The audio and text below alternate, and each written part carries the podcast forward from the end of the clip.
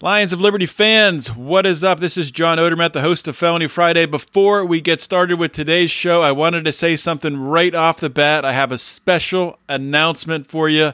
The Lions of Liberty is rolling out a new product, a product you are going to love. We now have our very own coffee. We have partnered with the uh, the great people at Anarcho Coffee and we are selling a coffee brand called The Morning Roar. Now, you can get this coffee very easily by going to lionsofliberty.com slash coffee. Now, it's very, very, very, very important to go to lionsofliberty.com slash coffee and access to buy the coffee through that link because that is how we get credit. And at that link, I have a little discount code for you where you can get 10% off your first order. So go to that link, you'll find the code, but also know if you join the Lions of Liberty Pride, you're going to get an even greater discount. If you join at $10 or up, I should say, you'll get an even greater discount. So please go to lionsofliberty.com slash coffee and buy some delicious Morning Roar coffee today.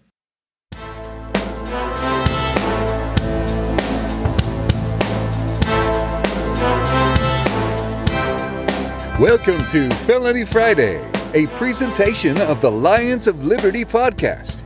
Here is your host, John Odermatt. Felons, friends, and freedom lovers. That's right, you too, freedom lovers. Welcome back to another edition of Felony Friday, a weekly show right here on the Lions of Liberty podcast. This is going to be the quickest introduction of Felony Friday you've ever heard, because this this is the first edition of Libertarians in Living Rooms Drinking Liquor on Felony Friday. So it's going to be a roundtable discussion. We're going to play Is It a Crime and Should They Do Time? I'm going to be joined by two of my Lions of Liberty family members here. It's going to be a great time. We're going to get right to it. Just want to tell you one thing. If you want to follow along, play along at home, read these stories, which I highly recommend you do, you can access all of the articles that we pulled these stories from at lionsofliberty.com slash ff168 because this is episode 168 of Felony Friday. Let's get right into today's show. All right, here we are for the first edition, the first episode of Felony Friday Libertarians in Living Rooms Drinking Liquor. Is it a crime? Roundtable. Longest title ever of anything, I think. I'm here with uh, Marc and JB. What's up, guys? I guess I should introduce you one who, at a time. Who is supposed to talk first? I'll just be here. I'm here. Hi, it's Marc Clair, host of Lions of Liberty. He's just the, the founder, basically the god of everything you're hearing today. The, Without me, none of you would even be here right now. That's partially true, but not really. Lower G God for those uh, religious people who are, might be upset. It's not the God with the lower G. It's a turn with the, phrase. the dash in the middle. What religion is that? Isn't there a God G so, dash D? No. Uh, no, that's just some some way people choose to spell it instead of you know putting the whole thing. They don't want to actually say it. And there's JB. If you heard him. Yep, that's me. Are you guys drinking anything or doing anything at all? Well, you know, I'm required to by by the bylaws of this program. so of course I am. I'm having uh drinking some wine, some Pinot Noir. I have a very full glass, as well you guys can see. The the listeners cannot see. Uh, and then I have a backup entire bottle of Merlot just just in case things get a little rowdy. Yeah, I've never been a fan of Merlot. I, I don't know. It's uh, it's not my favorite. It's just what yeah. I have. Been there before. Yeah, been there with all of college and everything I drank in that entire time. yeah, a couple. uh This isn't my favorite, but it's here. I think I've seen you with a box of wine or two in college back in the day. Well, those actually were my favorite, so that's that doesn't apply. Boxes of wine are amazing. We should probably drink a box of wine at PorcFest. That's the worst idea That's ever. probably a bad idea. Yeah, that's what makes it fun. Forget the whiskey challenge, the wine power hour challenge. That's what I want to bring back to PorcFest. That's definitely a oh bad god, idea. that's the worst idea ever. When you say bad, all I hear is great audio or bad audio. You should link to. I'm just uh, my whole goal here is to give you things to link to in your own show notes Good. and create more work from you. Uh, you should link to our PorcFest um, actual podcast in your show notes. I I will. And, I now you have to because I said it. That, and that, I mean, that's the one when Brian talked the entire time, right? That was pretty much what happened. Uh, that's a good amount of it, yes. And how he talked for one sentence when he woke up in the middle of it and That's passed. back because he didn't shut up all day. It's hard to. True. Well, I guess he he shut up when he passed out in the U-Haul, but that was about it. Anyway, that's a good time to transition to a quick promotion of PorcFest because I believe just till the end of March there are early bird tickets still available. So I do encourage you all to come meet us at PorcFest because we're going to be there doing Lions of Liberty type things, recording podcasts, maybe giving a talk or two, hosting a beer pong tournament. This is all going to happen at PorcFest. I believe the entire dates are the 18th to 23rd. We'll probably be there just the last uh, like three or four days of that. Uh, but come, come join us and have fun and get early bird tickets because they tickets will never be lower. I am shilling for you for free right now, Roger Paxton, for free. Free from the government. So, uh, JB, are you drinking anything? Did we talk about that? No, I've actually got two drinks. Two drinks? I've got a yeah, I've got God, an JB IPA doesn't from mess around. Brooklyn Brewery. It's pretty good. That's all right. Standard IPA. And I actually got some Balvenie 14 year peated triple cask. And I got this actually on the airport. I came back from uh, Montreal last Friday, you- as you guys probably know, and nobody else does. and I told myself I wasn't going to get any whiskey at the duty free, but then this bottle caught my eye, and I'm finally tasting its sweetness. So you If you have to ch- tell yourself you're not going to buy whiskey, I odds feel are like you are every buying time I pass a duty free, I generally leave with at least two bottles of whiskey, and I, I feel like I don't want to fall into that habit. Be more spontaneous. Well, it's probably a lot. I mean, what is the price difference? Because you're in Pennsylvania also, and I know it, like our state jacks up liquor prices big time. Like, how much do you save Speaking of crimes, on a bottle? That's the thing. I don't even know, and I don't think I even care. I think it's just the fact that it's there in the middle of the airport is why I like. I have to buy it. That and I find a lot of bottles I never see anywhere else. Probably because I live in Pennsylvania and things are limited. But Yeah. I've never seen this whiskey anywhere, and I felt like this is my only chance to get it. So I grabbed it. Uh, bring a bottle to PorcFest. Sounds like a good idea. Well, I have to fly out of the country first, but You know, the the pride will pay for that. That's no problem. Just fly you up to Canada and back. All right. So, what are we here to talk about? Felonies, criminal justice Crimes. reform, maybe some marijuana. Want to talk about marijuana? Let's start off with that. why did you look at me when you said that on the video? How could you tell I was looking at you? I, I could feel your eyes on me. Um, why. yeah, so Alaska, and you know, I, I don't know if this headline is 100% accurate. It says Alaska, first state to legalize social marijuana use, which I think what, what like reading the article, what they mean by that is other states have legalized rec- recreationally, but it's either you can grow it yourself or you know have some certain amount in your possession and buy you know a certain amount at you know different marijuana stores, dispensaries, and whatnot but uh, most of the, like I think in California, Marc, uh, you like you can't like go to a place. There's not like pot smoking coffee shops or things like that, are there? As far as I know, there are not. No. I don't know why. Again, why you think I would be? I would know if there were. But Thought you might be uh, walking down I- the street and see one, or as far as I know, in California, as- well as pretty much any state that has legalized marijuana, it's all put into a very separate, very tightly regulated. Obviously, this varies by state, but very highly regulated, sort of separate system that's separate from alcohol and separate from you know regular whatever. So this this thing in Alaska sounds pretty revolutionary in the sense uh, that, of course, you still need to be a licensed dispensary. That hasn't changed, but other than that, this is about as close to like unregulated legal marijuana as we've seen in any state, or at least it's the biggest step towards that. Um, obviously, it's not literally unregulated, but uh, it, it is allowing it to be treated uh, no differently than pretty much any other item you might purchase and consume with other people, whether it be cookies or booze. so that's almost getting on the. Uh, I think it's Darryl Perry. I don't, maybe I don't actually. I have no idea if he coined this phrase or not. I've just heard him say it like a thousand times. Is legal as tomatoes. So I've heard Larry Sharpe say that too. I think he stole that or, from or, Darryl or Perry. legal, not not legalized tomatoes. They're already pretty legal, but in New York, you they might mean, not uh, be legal. I don't know. yeah, they might not be. Uh, it's like make it as legal as tomatoes. I think. Yeah, as legal as tomatoes. right. This is not legal, and, legalized. and tomatoes. legalize tomatoes wherever they may be banned. New York probably does le- does have illegal Oh tomatoes. God, New York is such a mess. But uh, JB, what, what are your thoughts on this? I mean, is this something I that you think- think we'll we'll see more of now as more states I- I legalize? definitely, definitely see more of. I actually this article brought it to my attention that there wasn't a place where you could like gather and socialize. I, I guess I kind of took it for granted, not living in a, a legal state, that you have a dispensary, you could probably have a couch or two on the side where you could light up, seeing that you know it's legal and everything. But apparently, that's not the case, and Alaska seems to be the first one to actually put this in the law to say that yes, you can have a social area for people to get together and smoke. It's kind of like you can't drink at a liquor store, but you can drink at things called bars. Well, now they're making the basically the equivalent of marijuana bars. Yeah, basically. exactly. The Buy one thing, consume. the one thing that raised my eyebrow a little bit was that apparently they have uh, they have uh, weed limits, uh, one gram of weed per day or ten mig edible, so you can't just sit there all day. I guess You're talking about like in, only- inside the actual establishment. One gram. Yeah, Yeah. You, they're only allowed to serve you one gram a day.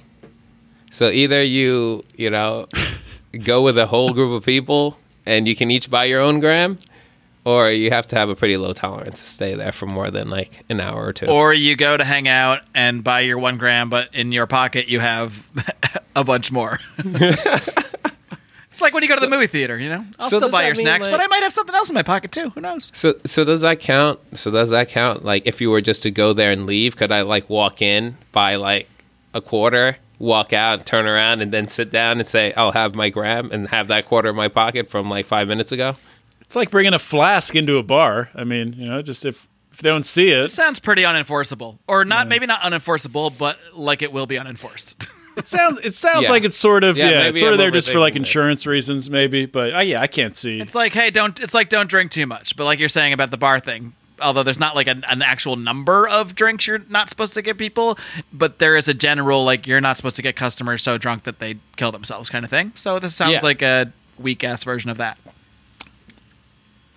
In unrelated news, I just booked a three week uh, vacation to Alaska. So wow, that's Did that- you really? I don't know. I hope what you that's No, true. I made that up.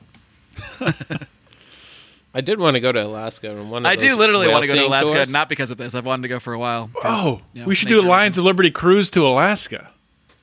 Oh, uh, it's on. Contra Cruise is doing there's- that already. There's details to work to out it. here and money, but uh, that could be a goal. That is a good goal. It could be I the think. next Contra Cruise. That's definitely doable. Is Con- wait, is Contra Cruise would we- really going to Alaska? Yeah, they're really going to Alaska. Son oh, of a they are. bitch! I thought they were all Yeah, in the, they've beaten the us to it. Damn it!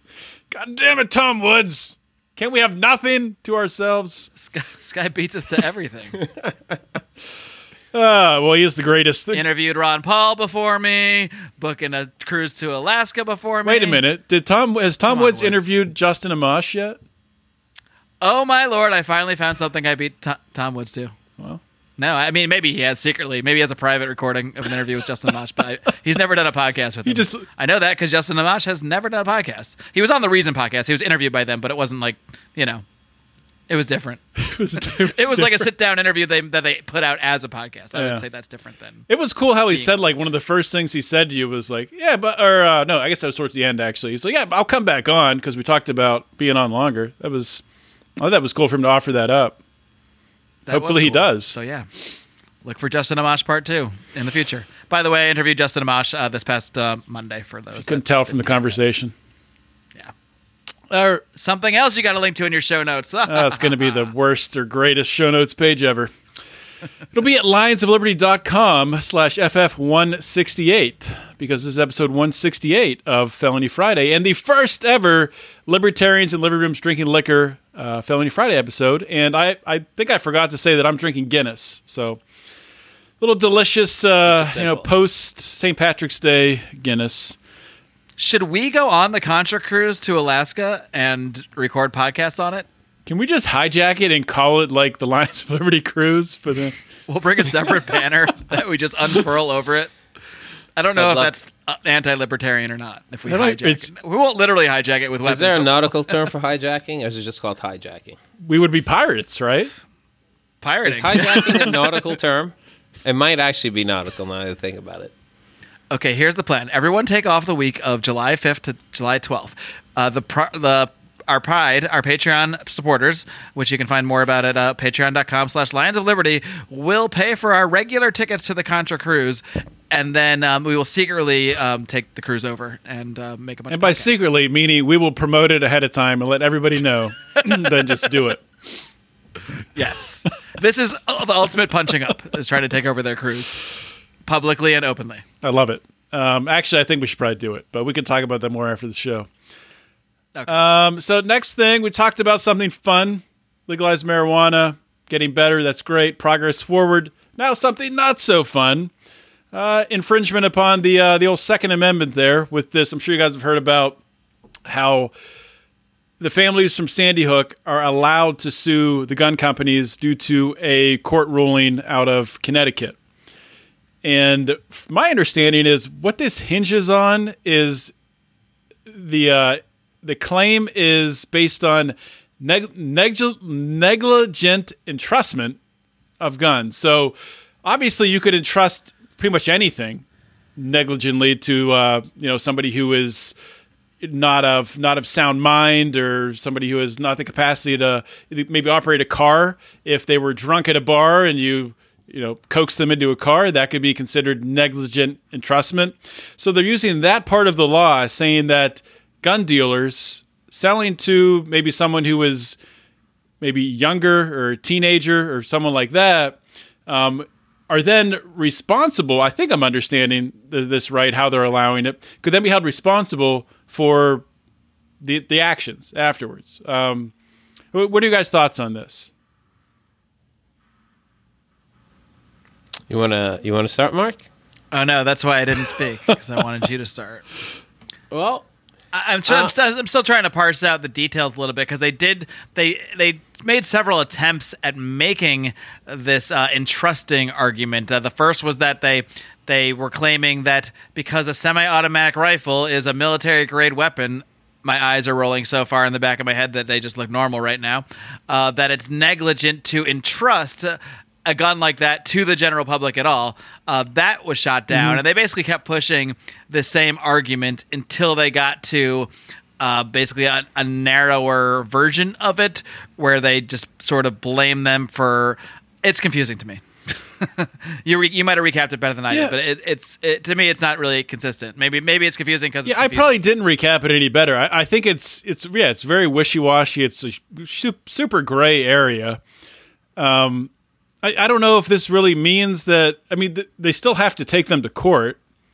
So I mean, I, I, I- it's not like they're gonna win. It's uh, they're, they're basically saying that it was marketed for use in in illegal acts and criminal purposes. Which I, I mean, you might argue that if if they put out a commercial, uh, you know, showing a mass shooter and being like, "Want to do this? Buy that gun." But I'm pretty sure that that's not their actual marketing. Well, I, I'm, I'm I'm looking over it right now, and it seems like you're right. They did try several angles to try to get this through court, um, and I think what you're talking about is this XM15E2S is some Bushmaster or something like that, and they're claiming that the company itself promoted use of the XM15E2S for os- offensive assaultive purposes, specifically for waging war and killing human beings, and not slowly for self-defense, hunting, or target practice, etc., etc., etc. Um, so I don't know exactly where they're getting this from. I don't know if they're referring to commercials. I guess they're referring to advertising there. Well, I, I I'm not I sure if they are. I, mean, I think we're. I don't know if we're reading the same article, different articles, but what what I'm reading this uh, this snippet here, it's similar to what you just read, but a little bit different. It says the semi-automatic rifle used in this case is a military grade weapon, so that marketing and selling it to the entire civ- civilian population is a negligent entrusting of the gun to anyone who buys it and uses it outside of its proper context, which would be in a military environment which just seems like such a goddamn stretch. I can't even believe that. Yeah, it's it's, it's mind blowing. Is there hinge? Is there hin- their hinge military grade? Because has that ever been like legally, formally defined? What constitutes military grade? Is there something that's stopping people from selling tanks? That's stopping from selling from any regular twenty-two semi-auto for hunting? What's the is there? What's the legal definition of military? Grade? I think you can actually buy a tank. a functioning. I'm pretty. tank. Sh- Oh, scratch the cruise, guys. We're buying a tank instead. I mean- Patreon.com slash Lions of Liberty. Help So us there's nothing stopping you from buying a You know, I'm- functioning tank. It's legal. I'm sure there's some. I'm sure there's some hurdles is and permits and crap like have that. But um, and it's not. I mean, they're very expensive, obviously. But I, I think I'm sort of remembering a story in the back of my mind of somebody buying a tank. I don't know if that's true or not. Let's. Uh, where's Rico when you need him? Well, there was some dude who was riding a tank around. Rico would be on top of this.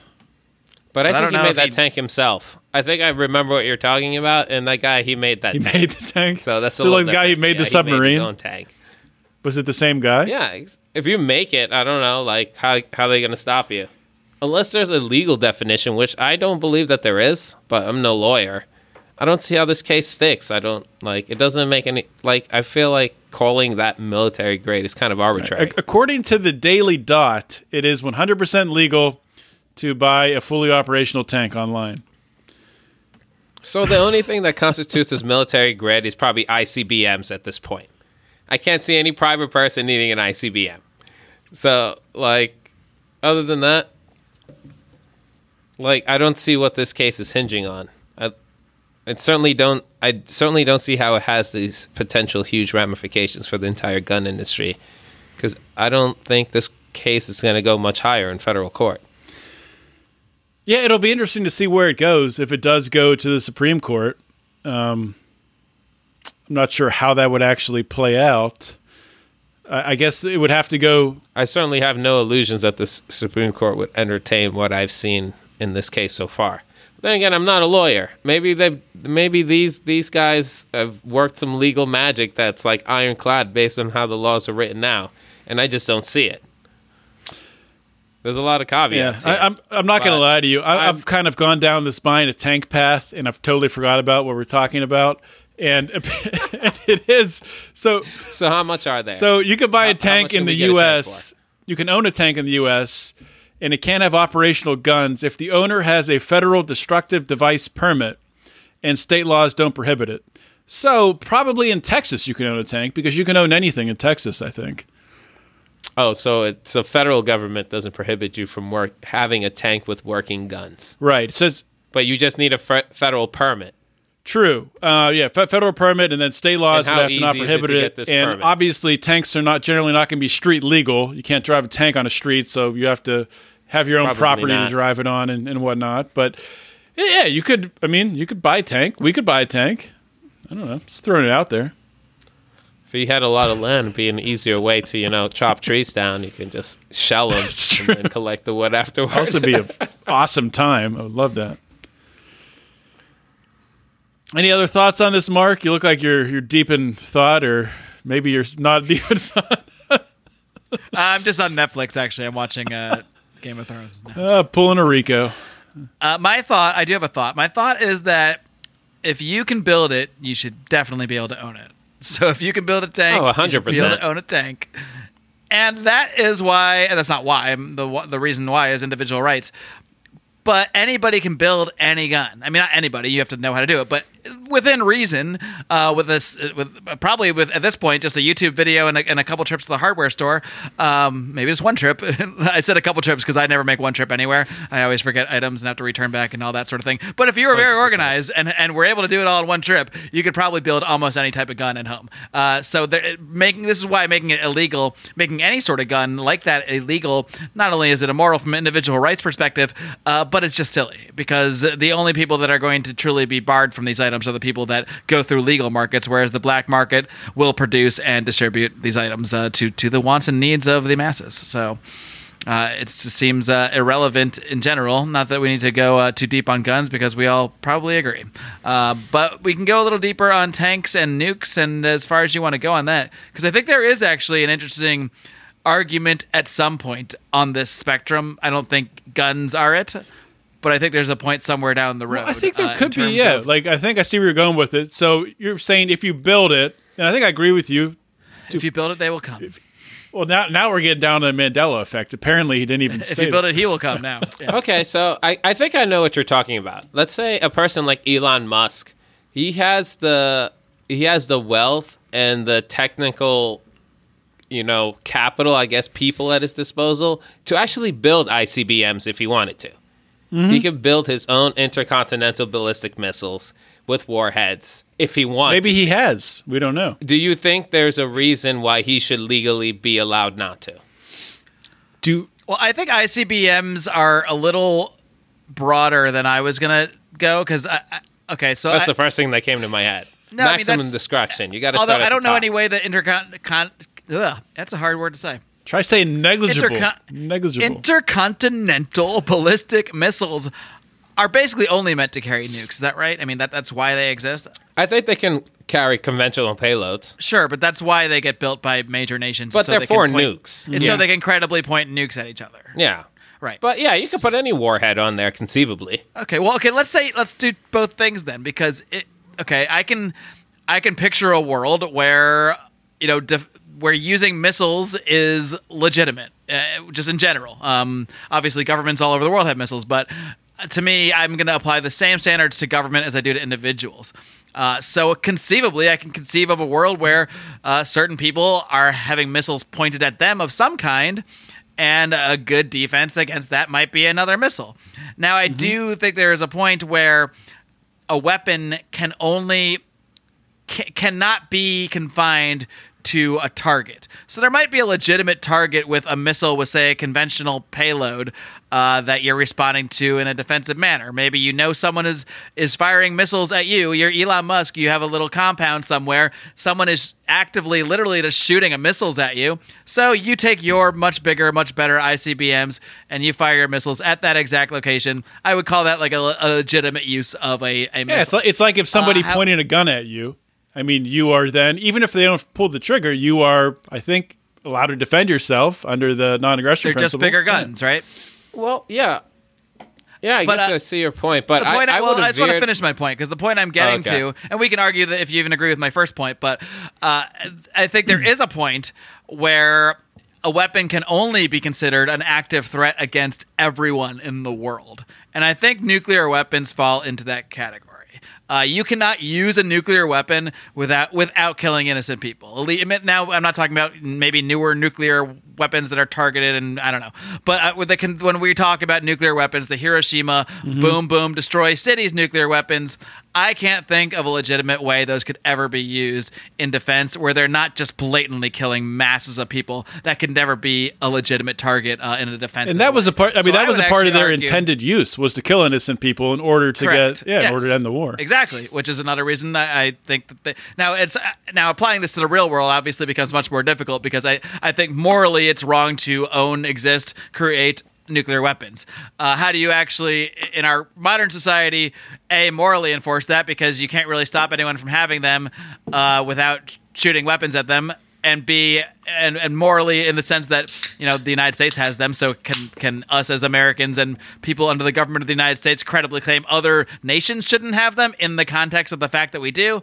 Uh, that's where the conversation gets dicey. But from a pure libertarian perspective, I do think there is a libertarian argument to be made that even possessing and not using certain weapons, or like for example, maybe not taking nukes off the table for a second, uh, like let's say if you are living in a neighborhood of like 10 houses and you are very dangerously storing explosives n- next to a heater and matches and gasoline. Maybe you're you know, cooking meth. you're- you haven't fired, you haven't shot anything at, at anybody, but you're, you've created a situation that is so dangerous that it may as well be considered an active Mm-hmm. threat, and your neighbors would have the right to go, you know, take your shit down and stop you. Well, I, I think there's a lot a lot of libertarians who would disagree with you on that.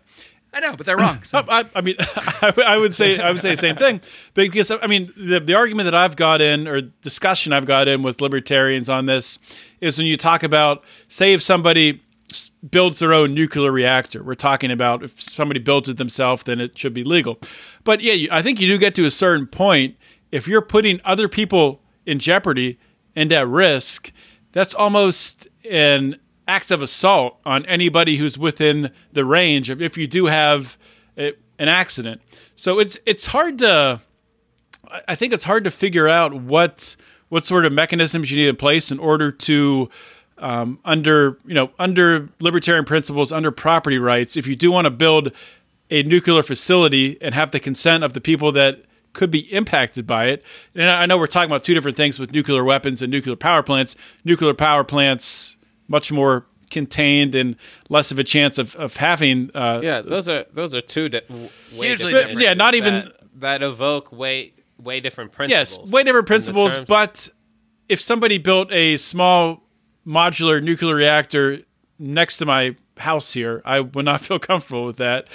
W- But why wouldn't well, you? I, I would have I would have, have to to know the, the articulate why. processes and the safety. you have is- to know, like, you have to know that he's following all reasonable and accepted Yes, safety precautions that would be required for generating nuclear right. power. I mean, even though it's on his property, if it were to explode, I would be, or you know, I would You be done. I would be, be affected, of I'd course. Be, you know, r- radiated to death. But so that's it's a it's a fine Maybe line we there give to you figure out. superpowers, though.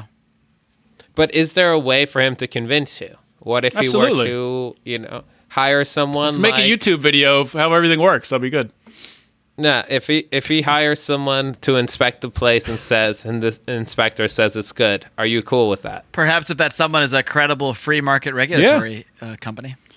No, you'd be okay with If that. yeah, if I mean, if I, I, I like I can't sit here today and say the level of what I need in order to be okay with it. But yeah, there's definitely a situation where I could be okay with it for sure. But there'll definitely be a point where you'd be okay Yeah, with it. for sure. What about you? Are you And are you not agreeing in with situations that? like that?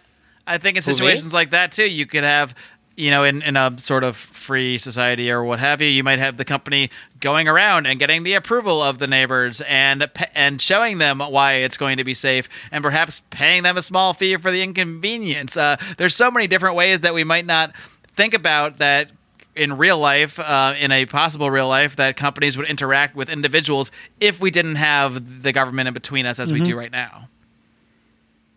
It looked like you were going to say something before JB. Yeah, Me? no. I don't know. I'm just what I would do in the Mm-hmm. situation. You know, I'd probably be okay with it, but like that inspector would have to come through. Uh, the level of scrutiny on that inspector would be something I don't know if I'm capable of. You know, reaching. I'd probably want to require my own inspector at that at that point. Maybe not so much trust theirs. I think things get muddied in terms of when what people do on their own property that potentially has wide reaching effects if things go poorly. I think that's seriously an issue that gets muddied, and particularly because what we're talking about is just a, let's just say, reasonable risk. It's not even something that, you know, even in a poorly run nuclear facility, they don't have meltdowns every other week. We're talking, we're probably talking about a rare occurrence, but Yeah, no, it's. I it mean, just seems it just seems like something that would be more contentious than you know we to carry out than we would Well, think without. I, I, I think. I mean, I think ultimately, the way it would be proven, it, it wouldn't the. Uh, you know the way the op- the operating capacity of this little nuclear reactor that your neighbor buys and uses to power his house, or your neighbor it has to power the, the community, it would not be tested right there. Ideally, in a free market, it'd be tested somewhere far away and all of those kinks would be worked out and the technology would be proven and it would be iterated and iterated and, uh, and improved upon until it got to a point where you were comfortable with that little nuclear reactor to be placed in your neighborhood does that make sense no, it makes perfect sense, and it makes perfect sense to me, but it makes perfect sense to you. I'm just I'm just worried about people who aren't such rational actors. In You terms mean like because else? obviously no matter how much nuclear power is perfected, there's always going to be a risk. And whether that risk will ever be small enough for certain people to be okay with it. You know, it's it's interesting. Of like, I used to work. I mean, full disclosure, I used to work in uh, nuclear, the nuclear industry. So maybe I'm a little biased. I still think it's the future, um, or at least it, it, in some way it is. We definitely can't get rid of it and have a, a new Green Deal where we're only powered by freaking wind and solar.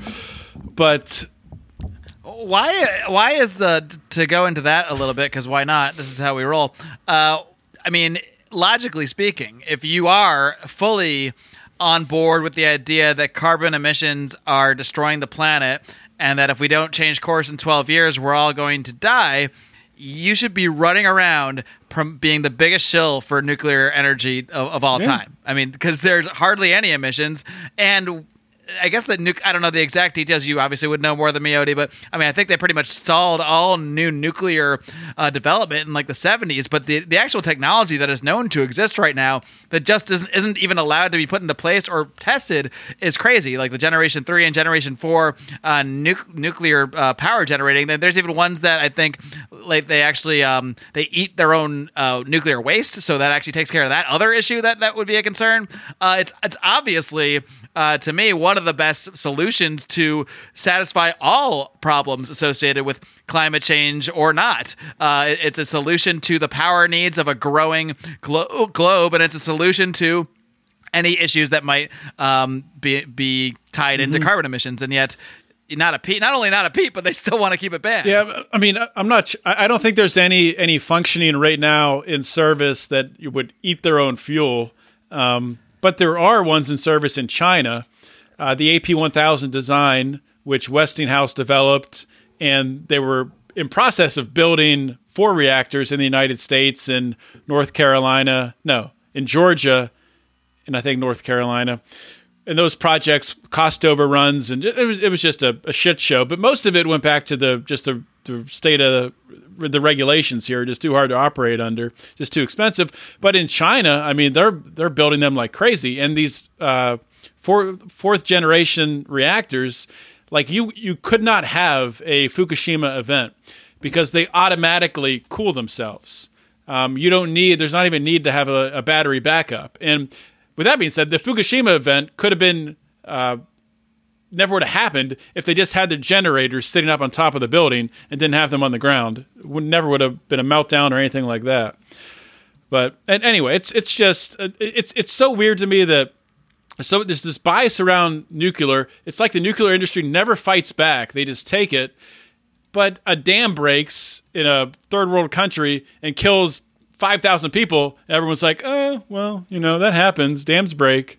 It's like what? Yeah, that happened in Brazil a Yeah, few weeks yeah. ago. Is that what you're referencing to? Um, no, but uh, I know it happens. It's happened in China recently. Hey, friends, I got to take a quick pause here to tell you about another great libertarian podcast out there. It's called Free Man Beyond the Wall, hosted by the artist formerly known as Mance Rayder, now known simply by his real name of Pete Raymond. And I got to tell you, Pete is a machine. This guy brings you a new episode of his own every single Monday, Wednesday, and Friday, and he has done some absolutely fantastic in depth interviews. He's had on everybody from Ron Paul to Thaddeus Russell to Phil Labonte, the lead singer of All That Remains. A very diverse group of guests, not always libertarians. He also did a great show with a Washington, D.C. Insider lobbyist revealing a lot of the dirt that goes on behind the scenes in DC. He has done so many interviews that I have just said, darn, I wish I did this one myself. So I really do want to highly recommend checking out Free Man Beyond the Wall. You can find it over at freemanbeyondthewall.com as well as iTunes, Stitcher, and all those fancy podcatchers out there. But nevertheless, I just want to get out there, and I'm, I'm starting to get the vibes that you guys think I'm personally anti-nuclear. No, no, no. Oh no, I just I, don't just want to set the at all. record straight. I most certainly am not. I don't know I how actually, that came I actually think for this me, is 'cause- a it's a good progression. It's a stepping stone towards you know more cleaner, you know, efficient you, producers of energy. It's basically the stepping stone to fusion. I think we we'll work on f- fission. It's it again like that's perfect that you mentioned that. If you truly buy wholeheartedly into um, climate change, you should be pushing 100% for nuclear. And then as we and and as things progress, we'll figure out some way to deal with the waste while we figure out how to how to, you know, make fusion energy. I'm not anti-nuclear, but because I'm pro-nuclear is the reason why I took the position that I've seen a lot of people who are irrationally afraid of nuclear energy. And it's not so much a nuclear argument I was trying to place, it was a property rights argument. It's like how much risk is too much risk when in our ideal libertarian world, like when are your like what is the threshold of risk where your property rights start to get violated? Yeah, and ultimately, this is why you need libertarian courts to sort it all out. Property rights based legal systems uh, to sort any kind of issues that come up out because at the end of the day, there's the principles and then there's the nuanced situations. And at some point, even in the most libertarian property rights respecting of societies, where you could have 100% agreement on the concepts, and you're still going to get people that disagree with this is risky to your property and this is not, and you're going to need a system to sort it out. So, I mean, I, obviously, I, I don't promote coercive funding of anything, but I am in favor of having some sort of system, preferably one that is, uh, you know, voluntarily funded and voluntarily organized and all of that stuff. But I, and I and I do think people, much like people like Bob Murphy, have have surmised that people are going to want those services as, well, and they're going to be created, and they're going to be, and people are going to sort of subscribe to them because you're going to want arbitrary services, uh, or not arbitrary, but arbitration services. You don't want arbitrary Yeah, services. some arbitrary services. I'll take them. Yeah. Sounds good. Libertarians support arbitrary services at the end. That's my statement. But uh, yeah, I, I think that no matter what the layout of society, even the most perfect libertarian society, you're gonna need systems and third parties of some kind to sort out those kind of issues. I think another, and this is going off the rails, but I love it because this, this is still in the vein of Felony Friday and talking about do. laws and how they're enforced. Would, JB, when you were talking about you know accepting risk and how much how much risk do you accept, I don't know how this will play out in the courts, or even if it will play out in the courts, or maybe in the backgrounds of some. Uh, I don't know, just a handshake agreement between government and and these uh, AI car companies developing, um, you know, the software for self-driving cars. But I mean, they're going to have to program into self-driving cars to some degree, where they're going to have to make decisions to the point: Do you hit a pedestrian or do you swerve into a school bus? Yeah, I mean, like situ- situations like that. Um, and I, I don't know how how that can quote unquote judgment yeah. calls. Ju- judgment calls that a human being. Human beings don't always make the right call. Nobody's saying that that you are, but when you're pro- hardwiring judgment calls like that into artificial intelligence, um, I, I don't know how you. Because then essentially it's still a human making the judgment call. It's a human making Yeah, the judgment it's- it- call in advance. True. Haven't Yeah. you s- uh, heard the news? They said even algorithms are biased because somebody has to write them. Right. So hey, I I guess how would that play out in? I, I guess that, that you know at the end of the day, these companies are going to try to minimize their exposure to lawsuits. I just can't see how they how that's possible. I mean, just by Well, w- well, with the self-driving car thing, any only only thing a self-driving car has to do is be less dangerous than a person. I say that I've been saying this a lot recently. Driving a car is by far and not even close the most dangerous thing I do. There's mm-hmm. nothing in my life even remotely as dangerous as operating a motor vehicle. And I do it All daily. they have to do is do a little bit better than humans, and we're already on the right track. I Humans fucking suck at driving. I agree with you, but don't tell that to Remso Martinez. He thinks that you know. as soon as self-driving cars start taking over, we're all we're all going to die. Are you already turning on a fellow Legion of Liberty Do member? No, we all hate each other. It's a, it's a known fact. Wouldn't want any other way. um Yeah, I, I don't know when we're going to have our UBI debate, but Rems and I are supposed to debate UBI. And his thing, for the background people listening, um, I, he does support UBI in the context of all the other welfare programs being pulled off the table and UBI being put in place to save people like the truck drivers who lose their jobs uh, from self driving uh, AI cars. But I, don't know. I, I think that's. I mean, that should be a debate the libertarians we should be getting, I think, ahead of the curve on, on some of these things and start talking about them now because, I mean, I, I, I'm in agreement with you, JB. I, self-driving cars are going to change our very existence. I mean, something I like to talk about is just imagine the amount of time that you save when instead of driving to work and actually having to drive your car, you can, I don't know, just eat your lunch casually and edit a podcast or. I don't, you can just do so much. You can do your work, so you're staying at well, It's- work longer. It's you're- without a doubt coming. you're less- it's without a doubt coming. Yeah. Without Oh, a it's doubt. here. I, I know several people that have just bought the new Teslas that the only thing stopping them from turning that feature on is it being legally allowed and then they can unlock it. I mean, it's built it's already built into the cars, the full AI. Really? Mm-hmm. New Teslas that are coming out, they have the ability. So do it. why why You did the test like the test on. ones for Uber? They have the huge like contraption on top to drive with. How are these Teslas able to navigate 360 and got You mean me? huge contraption? You mean like what's controlling the self-driving? It's like a bunch Is of like cameras. It looks like top? one of those uh, Google Maps cars. Maybe it Oh, still so- needs other stuff put on it, but it, the software wise, it's able. It, it's there. Maybe that's just to monitor the driving because Maybe. if it's going to be like when computers used to be the size of a room, I don't think anyone's going to drive a self-driving car. Yeah, it's probably some stupid government regulation where they have to have so many cameras on top or something stupid like You that. You have to have a giant computer on the cars. I don't know if that was Bernie or Trump, but or neither really.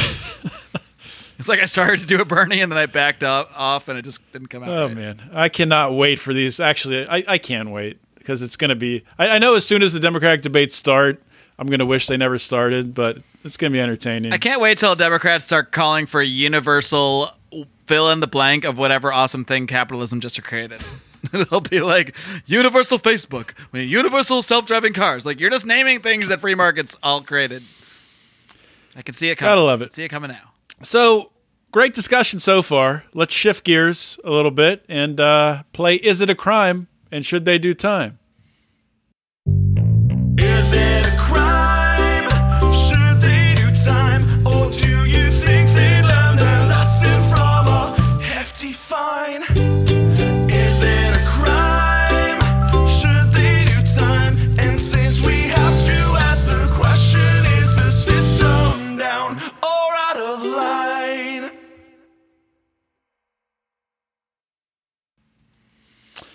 There it is. Brought to you by Dan Smots right there. He made that little jingle. And uh, first one we're talking about. This one might be uh, pretty clear. I don't know. We'll see. We're going to Oklahoma in this case. And an Oklahoma woman who had just been released from prison in January is now back behind bars because she was using a t-shirt gun like they have at baseball games, at basketball games to shoot t-shirts up into the crowd. She was using that to shoot drugs into her prison. And I like how they like casually mention in the article what she was shooting in, kind of builds up cell phones, earbuds, earbuds, digital scales, pot, tobacco, meth, uh, you know, just a little scales. meth. Shooting scales in. I don't know if those scales are still calibrated after that. Yeah, she better throw in some weights too while she's at it. But so, what, what do you guys think about this? I mean, obviously, drugs should be legal. I get it, but you have a prison. Obviously, other than the fact it's hilarious, what do I think Yeah, about it? only one word comes to mind for me, and that is hero. So no, no time, no time, no crime.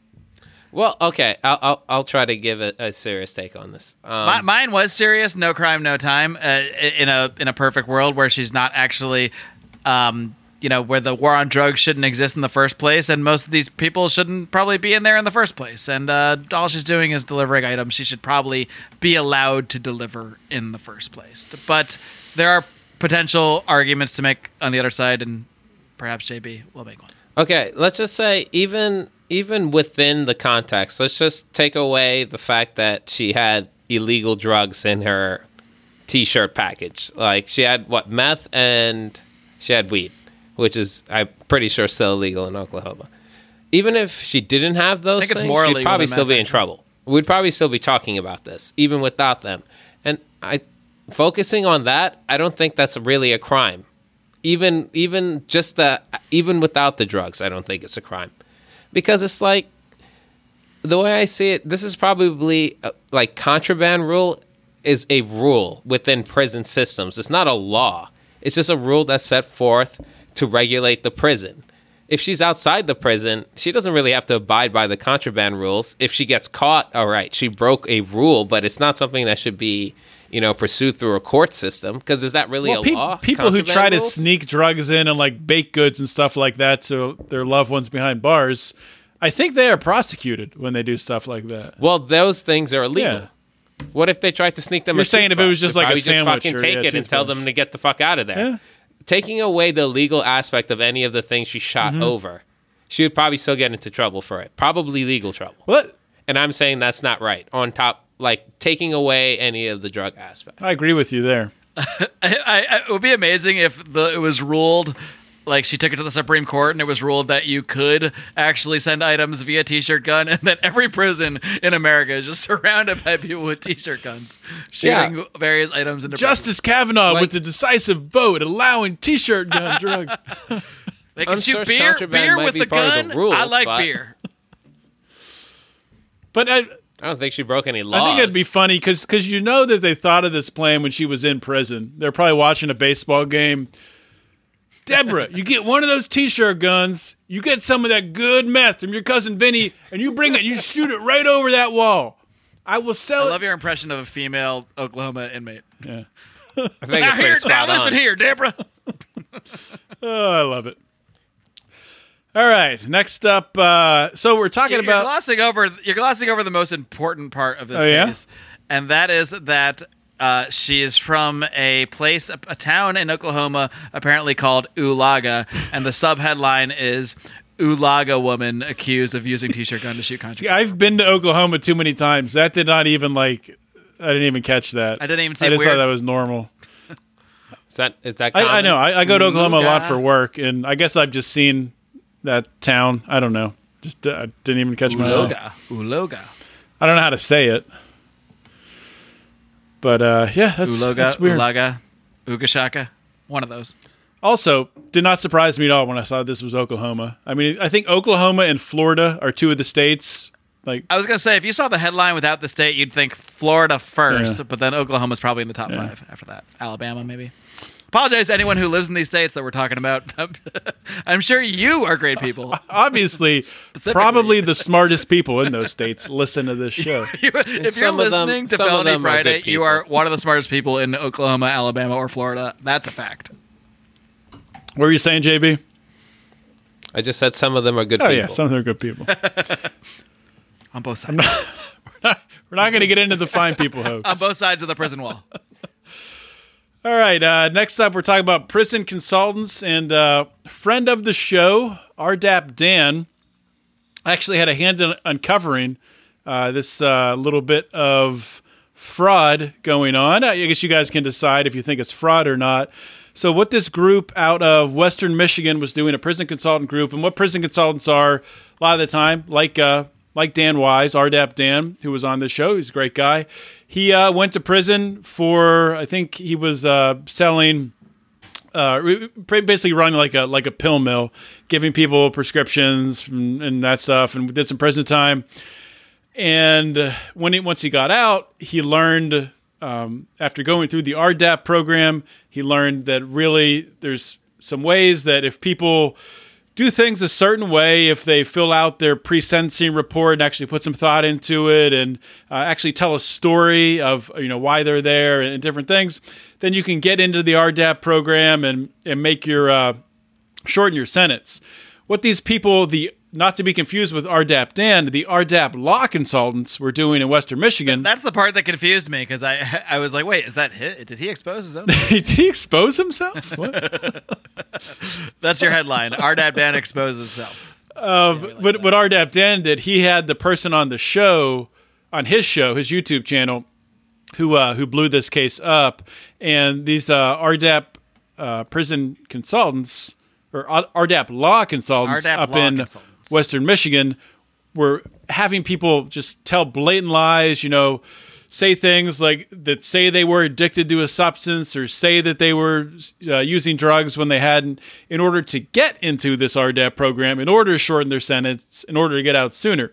So the angle I want to look at this is so this is a government program, um, this RDAP program. Obviously, government laws have a prohibition on drugs. Uh, uh, should I mean should it be illegal to play the system this way as it's set up?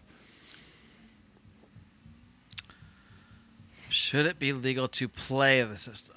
Like basically, Well, make like like, you- like if so you know you're more lay it out. likely to get into the RDAP program if you say, "Oh yeah, I'm a big time alcoholic." Let's lay it all Say out. I'm a yeah. big time alcoholic, or I'm a should- heroin addict, or you know, like Should it be illegal to pretend you're an alcoholic to get a lighter yes, sentence? yes, there you go. Well, there's two separate there's two separate things I think here. There's there's the question of whether this firm, RDAP Law Consultants, is giving legal advice in our current context and whether that should be fraudulent or not. And I would say if you're giving someone legal advice that, regardless of the morality mm-hmm. of the actual laws, goes against them and puts them in harm's way potentially, like if you're telling them to lie, knowing that that's not legal, then I think you can make a case for fraud against them.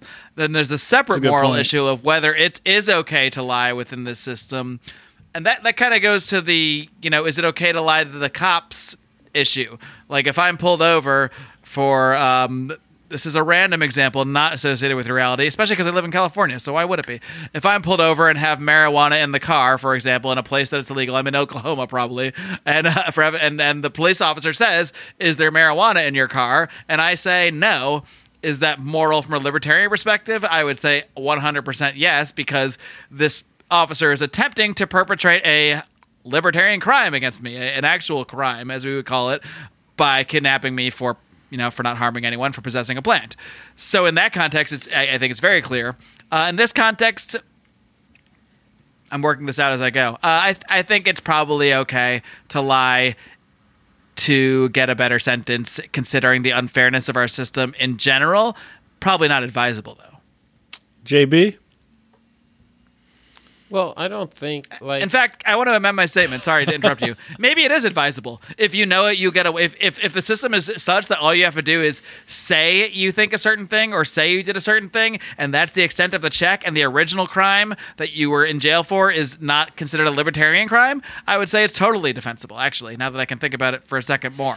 Uh, I think things get foggier if you're like, you know, a murderer and you're lying about the murder. You know, that that's a situation where the whole act, the whole encompassing act is immoral.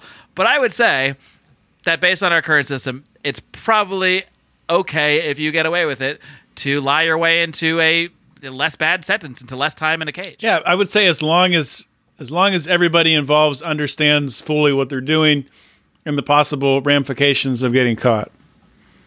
Sorry, this is the episode where we interrupt JD, JB constantly, so I will stop talking now. I'm incredibly patient. Man. You are. know. I want to see the, I want to see a podcast that's hosted by Howie and JB, the two most opposite. Didn't, didn't we come up with one? I forgot. I think what do we call it? Let me finish. Yes, it's called, I yeah, think that's what- that on a bonus show. Another reason to join our I think the podcast was called Let Me Finish. And the irony is, you don't get to finish. oh, that because So- that was a that was a I think it was a conspiracy corner. where Yeah, you- it was a conspiracy. Where you literally corner, yeah. said, "Can I finish? Let me finish. Just let me finish." About three hundred times. Just another reason to join our Patreon, folks. You get all the bonus stuff, and all these inside jokes will make perfect sense to you.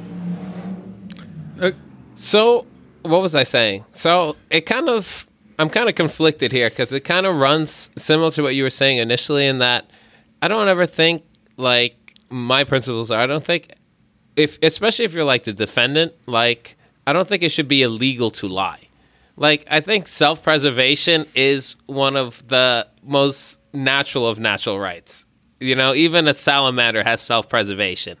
To to like especially some cases where they investigated someone, they didn't find what they wanted, but then they hit them with perjury because they lied while they were under investigation. I don't think that should be a crime, you know? Lying to protect yourself is not really a crime. It's kind of like an instinct. And it's up Is to it's your victim? That's the responsibility as as law enforcement to get past the lies and to the truth. That's why you're you're essentially you're essentially charging someone with forcing you to do your job. That's what I feel like, you know, char- hitting these people with perjury. It's like it's your job to find the truth. The fact that they're just not handing it to you is not like a crime in itself, mm-hmm. you know.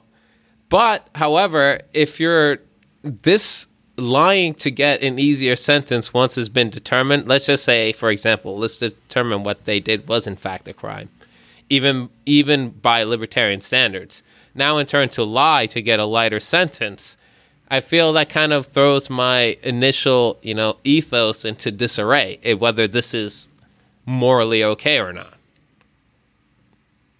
Well, to even twist this a little more, I don't, I don't think I, I realized this at first, but I think the beef here, the main beef, is that this woman is saying she was bullied into doing these things and coerced into doing them, which I would say that would clearly be a crime. Um, Oh, most certainly, and even by a regular our regular context and and regular law, let's just say traditional law, if you're they're giving these people money and they're lawyers, so by then they're they're attorney, and you're not your attorney is not allowed to instruct you to do Right, illegal right. things. That's a definitely. And. I would say that law. should be a libertarian moral, you're- even when we disagree with that. Oh, most certainly. Your legal counsel should not be allowed to instruct you to do illegal things, further incriminating yourself and opening yourself up to more, you know, prosecution. So, with even in, in any scope, what like having lawyers, people you pay to direct you in proceedings of the law, tell you to do illegal things, it should be illegal. Because then that is fraud. Because if you are a Yeah, lawyer most giving legal advice, by presumption of that entire premise, you're giving legal advice that is not actively and knowingly making you do illegal things. exactly. Perfect. Thank you. Ooh, perfect. I like that. we should probably just end the show after JB called me. Now we have the perhaps the most controversial is it a crime and should they do time up next. And uh, we talked about this in the Lions of Liberty forum a week or two ago. this is uh, out of Tennessee. I guess we should name Tennessee as one of those states where you see this stuff coming from. This literally was, I think, the most contentious debate. Nothing against the state of Tennessee. We love you, but this does not surprise me. So out of Tennessee, and I think what actually happened here, I didn't understand this until rereading it again. I think that the woman, so there were two people in this delivery car. The guy who was actually the passenger in the delivery car is alleged, and alleged being it was actually on video that he posted online, to have dipped his balls into salsa that was then delivered um, to to a customer. And the reason given on the video that was posted, a woman saying in the background, who I guess was the actual delivery driver, um, that 89 cent tip, this is what you get for a 30 minute drive, and an 89 cent tip. So I guess it was like a credit card thing. I don't know how they knew ahead of time the tip. I'm assuming it was a credit card and they somehow tipped on the card, which is really Have you never used Grubhub or Yeah, anything? these Like guys have you, you put the tip don't. in while you you send it out. they must have ordered online. I don't caviar or understand- yeah. Grubhub or anything like that. You put the tip in. I don't want to let that ruin this story. So let's not get hung up on that part of it because it doesn't, doesn't make Uh, sense. John is from Western Pennsylvania, so he's not familiar with uh, a lot of our newer technologies. We are the startup capital of the Northeast here, my friend. It basically goes Florida, Oklahoma, Western PA. That's that's that's the civilization ranking. Uh, we're, we're ahead of Eastern PA. Come on, give us that. Oh, give me a break. So uh, I'll, I'll let let's let I'll let marijuana like JB Philly, weigh in talk. first on this since uh, Marc's been cutting him off every time. Wait, No, but I need you to, to let him weigh in first so I can cut him off. You see, if I go second, uh, there's nothing to cut That's off. a good well, I point. guess I'll just have to enforce the, the no cutoff rule. I'll let you finish, JB. Is this a crime? Di- a delivery driver dipping their balls into your salsa because you're a bad tipper is, is that a crime? I, I need to clarify. So it's not the delivery driver that did it. It was actually, I guess, her Apparently. friend. Because I kind of got confused when the quote was like, "She will never drive," and I was like, I- Yeah. It has to be a dude because he had balls." And and then and then I realized that he was actually a passenger. So the delivery driver got fired, but I don't think she's being charged. I think the actual perpetrator. Mm-hmm. I think you're I think you're right. So You which one right. is a crime? Which one are you asking me? The guy himself? Yeah, let's not. I mean, who cares? I mean, he's the one that did the dipping of the balls into the salsa, who was responsible for that happening. Um, It's an easy question whether You're she damn should right be it's a crime. I mean, This that, is- that part's easy. This, she, that's ironclad assault. I don't want fucking balls in my salsa. any any court in the land would uphold that as fucking severe felony assault right there. ironclad assault. Ironclad. There's no dispute about it. I don't care if I asked you for money as a tip. You don't put your balls in my salsa, okay? We settle this like men. We have a conversation, and and maybe things can change. But this, no. This is this is complete complete assault.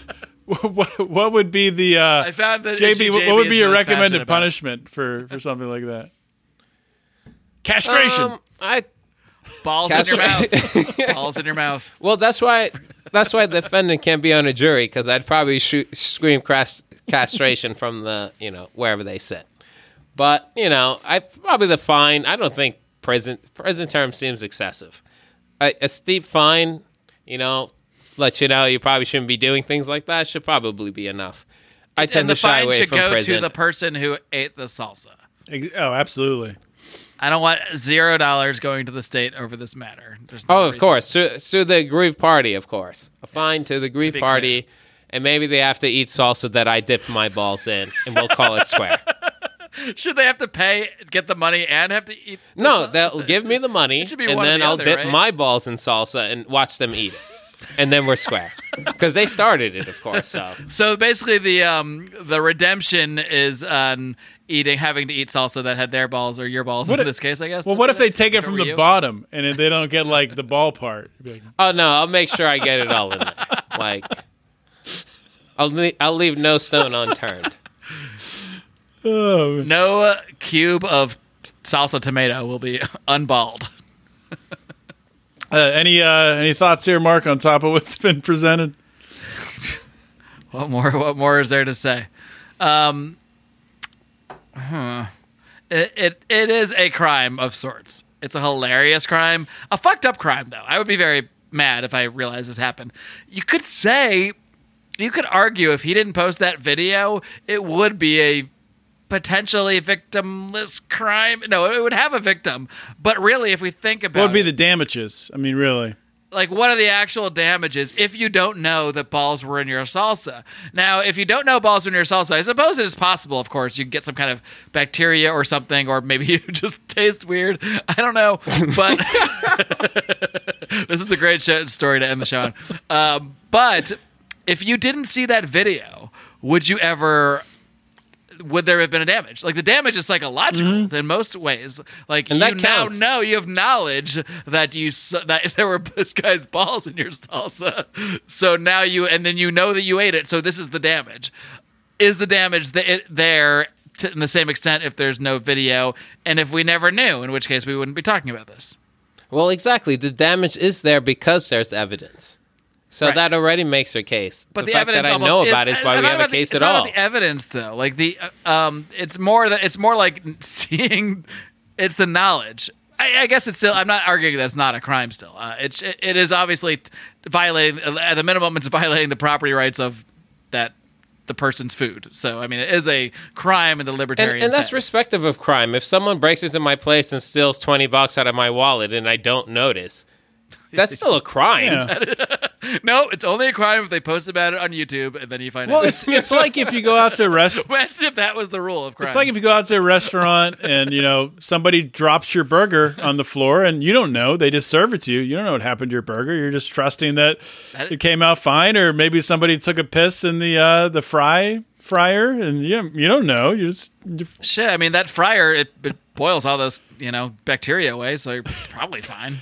And you're you're in sterile, so it's yeah, it's probably probably okay. I I guess my point is that it potentially the actual damage is mostly psychological. Like, is there a physical harm that came to this person? No, I'm not arguing it's not a mm-hmm. crime. It is, but I'm just saying when we're talking about ex- the extent of the damage, I think the knowledge of knowing this dude's balls were in your salsa is probably far more harmful to like your psyche than it actually is your. And I think that's why JB's punishment is perfect because it's giving the same exact psychological mind fuck back to him. So it's yeah, and even worse because you know as you're eating it. I don't know. I think that's worse. that would definitely be worse. That's Yeah, definitely, worse. That's definitely worse. That's like it's not even close. Like, what are you thinking about? That's way worse. Somehow I think this has to result in some some kind of physical challenge at PorcFest. I'm not saying we dip our balls in salsa. I'm just brainstorming. All I'm just saying I'll though, don't eat the decide what we salsa at do. PorcFest. That's what I'm saying. Oh well. Well, this was a. uh, Anyway, I'm definitely not eating salsa at PorcFest. That's that's the only thing I've learned from this. I'll tell you what. I think this was a, this was a hit. The first libertarians and liver rooms drinking liquor felony Friday. I I think, think it so. went off pretty, Top went this, off pretty Brian. well. Pretty good. So, I mean, let us know your thoughts if you guys enjoyed this. We're doing this obviously uh, for each of our, our shows each month. Obviously, Marc's done it forever, but Brian's going to be doing one uh, as well every month and one on Felony Friday every month. This roundtable format. And uh, join the Lions of Liberty Forum if you haven't yet. Go to Facebook and punch Lions of Liberty Forum in that search bar at the top to join. And if you uh, have been listening for a while and you like what you hear, you like the the banter back and forth, and you keep tuning in, uh, it would be really cool if you thought about uh, joining the Lions of, of Liberty Pride by going on Patreon. And uh, actually, you don't just go on Patreon; you go to Patreon. Slash, patreon.com slash lions of liberty and uh, You could just go on Patreon. go on patreon just pick any of the patrons there and uh, it'll be good. Just good donate to someone. We don't even care. Uh, but yeah, pick us. We would like that very much. And uh, pick a level that you're comfortable with, and you'll get some free shit. You'll get access to our bonus content. We've talked about a bunch of it here tonight. Conspiracy Corner. Honestly, I think Conspiracy Corner, some of the episodes you guys have done, it's normally It's normally the two of you and Rico's normally on. Howie's on sometimes, but it, I mean, those are some of the most. We always have Rico because he's our he's our lead researcher. Yeah. So and I don't. do Rico's- research, Rico's so a that's must-have. And I always try to make it. I'm probably on most of them. yeah, it's it's one of my. Yeah, well, Almost JB's supposed them, to be I our think. resident skeptic, but he have, he ends up agree- agreeing with me half. I the think time. I've only missed like maybe one. yeah, you're you're Good definitely crew. on most Good of them. crew we got. It's one of my favorite. I wasn't on is Bill. Hicks, Alex Jones. That's the one I like it conspiracy the corner I best knew I wasn't because on. uh, uh, Brian's never on it, so it's really it's really nice and peaceful. There's no yelling. It's nice. Yeah. I joke. We love you, Brian. you don't. All right, so we're gonna wrap this puppy up here. Thank you guys for coming on, making this such a uh, an awesome, entertaining, fun episode, and uh, that's a wrap. This is John Odermatt, JB Lubin, and Marc Clair, all signing off. Live long Boo! and live. You're booing your own fellow podcast. Keep your head up, and the fires of liberty burning.